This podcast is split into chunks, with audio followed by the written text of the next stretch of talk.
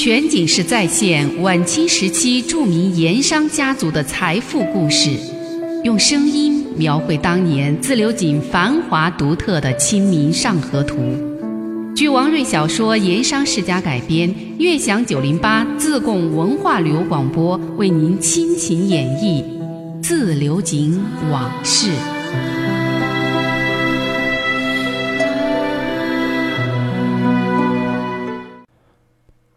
富顺知县陆基在县衙和自流井富商王朗云对决公堂之时，把有聚宝盆之称的著名盐井集中地扇子坝这个地名，他给理解成了扇瓣扇子的手柄，所以说出了他一个扇子坝价值几何，说出这样的话来，从此成了当时官场商界的一段花边趣闻，茶余酒后的一段笑谈，并且流传至今。从为官做人来说，陆基还是算得上品行端正、为官清廉。他既不贪污受贿、中饱私囊，也不向民众，尤其是富商索贿受贿，更不会利用手中的职权徇私舞弊、贪赃枉法。按现在的标准，不贪不贿就是好官那他绝对算得上是一个大大的好官不过，这位知县大人平时足不出户，不肯轻易迈出衙门大门。尤其是坚持中国自古以来一向轻视工商、轻视甚至鄙视商人的传统习性，他在位之时屡屡打压当地盐商。按现在眼光来打量他，他这个知县呀，当得如何？官升政绩该如何考量？这就是另外一回事儿了。不管怎么样，陆基作为一个知县，为官几年，他居然会不知道他的辖区之内有个著名的盐井聚宝盆扇子坝。这可真有点说不过去。这里咱们就不能不说一说扇子坝的来历。扇子坝当时在自流井盐场那是赫赫有名，它是王家财产的核心财富生产地。王李胡盐盐商四大家族，王家为什么能够成为四大家族之首？根本原因就在于扇子坝是他们王家的。根据史料记载。清代的咸丰同治年间，四川全省上缴朝廷国库的赋税银子，其中盐税银子就高达百分之六十。换句话说，全川财政收入的一半以上是抽收的盐商的盐税所得，而自流井供井的盐税又占全省之最。当年富荣粮场盐商富甲全川的说法就是这么来的。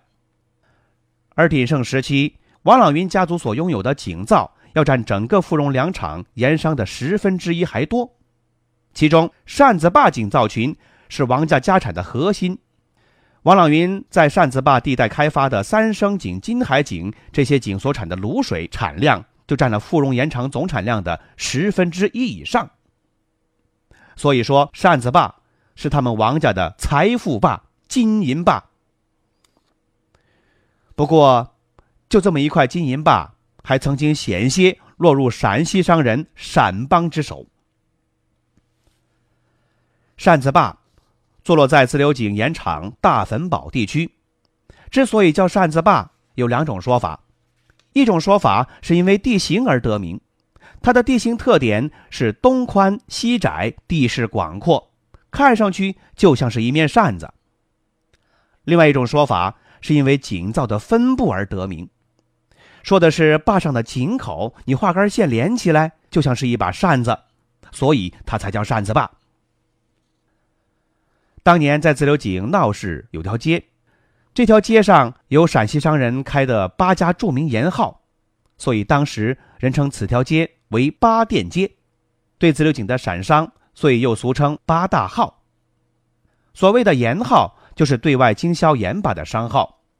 八店街上这些盐号一家连着一家，规模也是一家胜过一家。大的盐号一共有八家，小的盐号呢还有好多家。另外还有钱庄、当铺什么的，大多数都是陕西人开的，街面相当的豪华。这八店街的存在和繁华，近百年来也向世人展示着当时陕邦在自流井盐场的雄厚财力。在八店街。那家招牌最大、门面最气派的，是豫昌美盐号。这天呀，在这家盐号里，正在进行着一场关键而艰难的家产转让谈判。全景式再现晚清时期著名盐商家族的财富故事，用声音描绘当年自流井繁华独特的《清明上河图》。据王瑞小说《盐商世家》改编，悦享九零八自贡文化旅游广播为您倾情演绎《自流井往事》。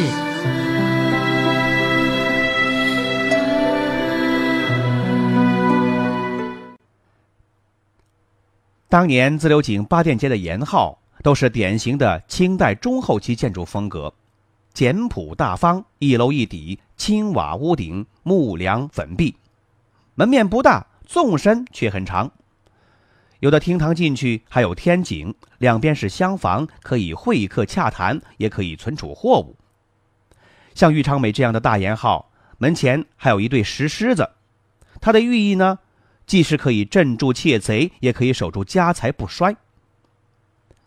玉昌美盐号是八店街所有盐号中，在井造经营最早、资本也最雄厚的一家。玉昌美里面有两间专门会客、洽谈生意的客厅，一大一小。小客厅在楼下厅堂的一边，在里面洽谈的一般都是平时的常规业务，小生意、小买卖在这儿谈。而楼上那间大客厅。宽敞亮堂，墙上挂着字画，案几上放着古董，靠里边还专门摆了一张宽大的烟床。那些有大烟瘾的客人，能够一边抽着大烟一边谈生意，或者是舒舒服服的抽足了大烟，这才谈生意。这儿是专门为个别的尊贵客商，或者是洽谈重大业务的时候预备的。由此也可见，玉昌美老板的富足殷实，手段不一般。这天，玉昌美盐号里谈的生意就在楼上的大客厅进行。出面接待的也不是俗有“二老板”之称的郭师爷，而是盐号平时一般生意很少露面的真正老板，人称“陈赖子”的陈兴甲。陈兴甲，陕西汉中人，世代经商。清朝雍正年间举家来到四川经营盐号。之后，成为了富隆盐场数一数二的陕帮巨富。当年陕西籍盐商为了显示他们的富有，在闹市区集资修建了陕帮会馆，也就是后来被称为西秦会馆的陕西庙。嚯，工程浩大呀！这个会馆在自流井会馆中那是最气派豪华的，修了十六年这才修完。而这陕帮会馆就是陈新甲的曾祖父陈生浩。首先倡议修建的，而且捐的钱也是最多的。由此可见，陈家在陕帮盐商中的龙头老大地位。豫章美颜号传到陈兴甲这儿已经是第四代了。陈兴甲当年四世有余，中等身材，大脸、大鼻子、大嘴，眼睛、眉毛却比较细小，在脑袋左边耳际这个地方有一小块疤了，粗看之下就有赖头之嫌。加上这个人性情狡猾奸诈，手段凶狠，为人处事或者是买卖的关键地方，有的时候他要耍赖，所以说世人给他起了一个外号，叫陈赖子。这天会客室里，陈赖子做了主位，旁边是心腹智囊二掌柜郭师爷，以及一个一直摆弄着算盘的账房师爷。客座上只有一个人，正是自流井盐商。王朗云，在座的另外还有一位姓赵的钱号老板，他是以见证人的第三方身份列席的，到时候将会以中间人的名义见证这笔交易，并且签字为凭。这位钱庄赵老板正是后来成为了富二代老板赵安的老子，他和陈家一向就有来往，这天被陈兴甲请来做了中人。陈兴甲呢，他也是想啊。借这个，让这位老辈见识他这次具有历史意义的大手笔资产收购。当时已经是接近中午了，谈判也接近了尾声，也就是双方买卖合同的各项条款乃至其间的种种细节，都谈的差不多了，只剩下最后一道程序，也就是买卖双方当事人以及充当见证作保的中人三方分别签字画押，就可大功告成。为了庆祝这笔交易成功，陈兴甲事先在位于鹤鸣巷的鹤鸣酒楼订了一桌丰盛的宴席，款待各方。除了买卖及中人之外，陈老板还特别邀请了井上两位交情不错的本地盐商，以及八店街上另外两家盐号的陕帮老板在席间作陪。刚才楼下负责接待的管家已经来通报了，说邀请的李姓以及吴姓两位盐商骄子都已经到了。正安排在客厅喝茶等候，又说鹤鸣酒楼的大伙计也来通报过，说宴席酒菜已经全部备好，请示具体开席的时辰。陈赖子有些不耐烦地挥了挥手，让管家闭嘴打住，说了声：“回话下去，让各位客人稍后，这里的事情快了。”管家知趣地下楼而去。等管家下楼的脚步声远了，陈兴甲这才转脸，带着三分笑意，看着王朗云问道：“老翁，你看这一万两千两银子是全部开本号银票，还是一半银票一半现银？”王朗云明白，这是老奸巨猾的陈赖子在催他快点在买卖上签字画押，以便确定这笔于他大为有利的生意尽早的落笔成交。这一份由陈家账房师爷你就抄写的契约正摆在他面前，作为买方的陈兴甲以及中人赵老板已经分别签好了字，并用大拇指打了手印，现在正等着作为卖主的他最后在契约上签字打手印，最后落板认可。这契约按照清代的列行买卖格式写的繁复，条款也多。其实全部的内容概括起来，也就只有一句话，就是王朗云做主把祖产扇子坝的地产以及地面上的数十口废盐井一并转卖给陈兴甲，价银一万两千。此前，王朗云一直盯着这份契约，反反复复的仔细审看，面色慎重而平静。其实啊，这是表面的平静。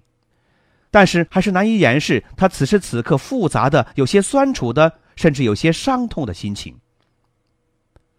在进入这笔买卖谈判的实质性阶段以来，是卖还是不卖，这种矛盾心态乃至内心的痛苦挣扎，一直在折磨，并且也在考验着他，让他最后难以下定决心。全景式再现晚清时期著名盐商家族的财富故事。用声音描绘当年自流井繁华独特的《清明上河图》，据王瑞小说《盐商世家》改编，悦享九零八自贡文化旅游广播为您倾情演绎《自流井往事》。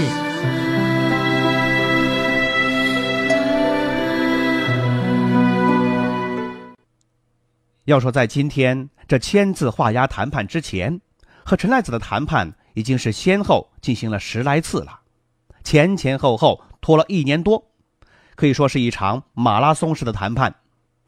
之所以久久没有谈成、没有成交，表面上看，前几次谈判都是王朗云在转让价格以及某些细节方面熬价或者节外生枝。实际上，这是表面现象。王朗云内心想的，他不想卖掉这份王家的核心祖产。在借故拖延以及等待某种转机。那么，王朗云朝思暮想、苦苦盼望的转机是什么？这就是他近年来全力以赴并且耗费巨资开凿的天一井，能够凿穿剑炉。而今天是陈赖子锁定的最后期限，如果今天王朗云再借故不签约成交，那这笔交易就宣布告吹。此前一切协议也就作废。如果是这样，继续凿天一井所需要的一万多两银子，那王朗云是一分都拿不到。可王朗云又不能不要这眼看到手的一万几千两现银。为凿穿天一井，他已经把家底给掏空了，山穷水尽了。换句话说，他家族里该卖的都卖了，能当的都当了，手里缺钱，债台高筑，唯一的出路只有卖现在还能值点钱的、有人愿意接手的扇子坝这一块祖产。王朗云为什么要把自己弄得这么狼狈，陷入此种境地呢？为什么他明知自己是在冒险，或者说自己是在赌博，可还要去冒险、去赌输赢呢？要说这也是他天性使然。认真说起来，王朗云祖上那是四川大移民时候的移民后裔，从血缘上说，他骨子里天生就有那种移民身上才会有的拓荒者的基因。王朗民祖上。是在明末清初那次著名的湖广填四川的时候，从湖北的麻城迁到四川的。入川以后就定居自流井，世代以凿盐井为业。开始还有一些收获，就逐渐的积累成了盐业世家。发了家以后，从祖父辈开始花钱向朝廷捐资买官。王老民祖父王玉川捐了一个候补州同，算是一个州官级。他的父亲叫王凯，捐了一个候补布政司李同这么一个虚衔儿。不过，到了他父亲王凯那一代，王家由于经营不善，已经是家道中落。别说再拿钱买官了，连过日子也是逐渐的捉襟见肘、困窘万分。少年时代的王朗云，很过了一段难熬的贫困日子。他没能够读多少书，从小就被迫应对生活的艰辛和磨难。等到年纪慢慢的长大了，懂事儿了，王朗云眼看整个家族这种日渐衰败的日子似乎是没有尽头，他不甘心就这么下去。苦苦的想了很久以后，又经过江湖高人点拨，决心改革谋变。而这个变，就是家族主业产权关系的变，也是管理经营机制的变。这种变化和思路，以及随之而来的经营理念和经营运作手段。别说是一百多年前封建时代的中国，就说是现在，那也是很实用的，很符合潮流的，在某些方面来说，甚至有些超前。王朗云这些改革思路和举措，概括起来，其核心要义就两句话：产权分立，招商引资。第一步就是分家立产，在道光十八年。王朗云在家族中正式倡议，兄弟三人实行三房分产分居。兄弟三人商议之后开始实施。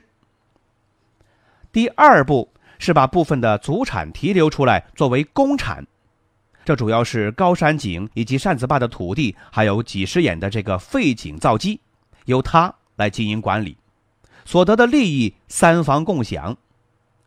就这么地。他就当了王三味堂的总经理，在大规模引资开发扇子坝废井造之前，王朗云雇请了井造行家，对其祖产中的几十眼的废井资源状况、开凿前景等方面做了一番详细的考察，又花钱请了江湖上一位预卜未来的算命高手做了一番卦卜。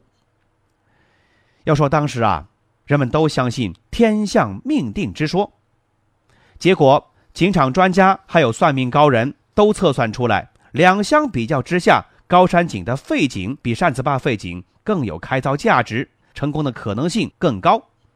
尤其是那地处高山井的天一井的废井，井场专家一致看好，认为啊，它很可能是出产黑卤的摇钱井。于是王朗云下定决心，倾尽巨资开凿天一井。不过。也正是天一井的开发，让雄心勃勃、一心想要重振祖业的王朗云一度陷入绝境，并且差点翻船变卖祖产。在古代的时候，开凿盐井受技术资金的限制，虽说成功以后获利非常大，但是风险也是相当大的。当年盐商凿井，就像是冒险者拿自己的身家性命来探险求财。也像是赌徒抱着银子上赌场，要么赚得盆满钵满，要么就血本无归，都是冒险拼命的事儿啊！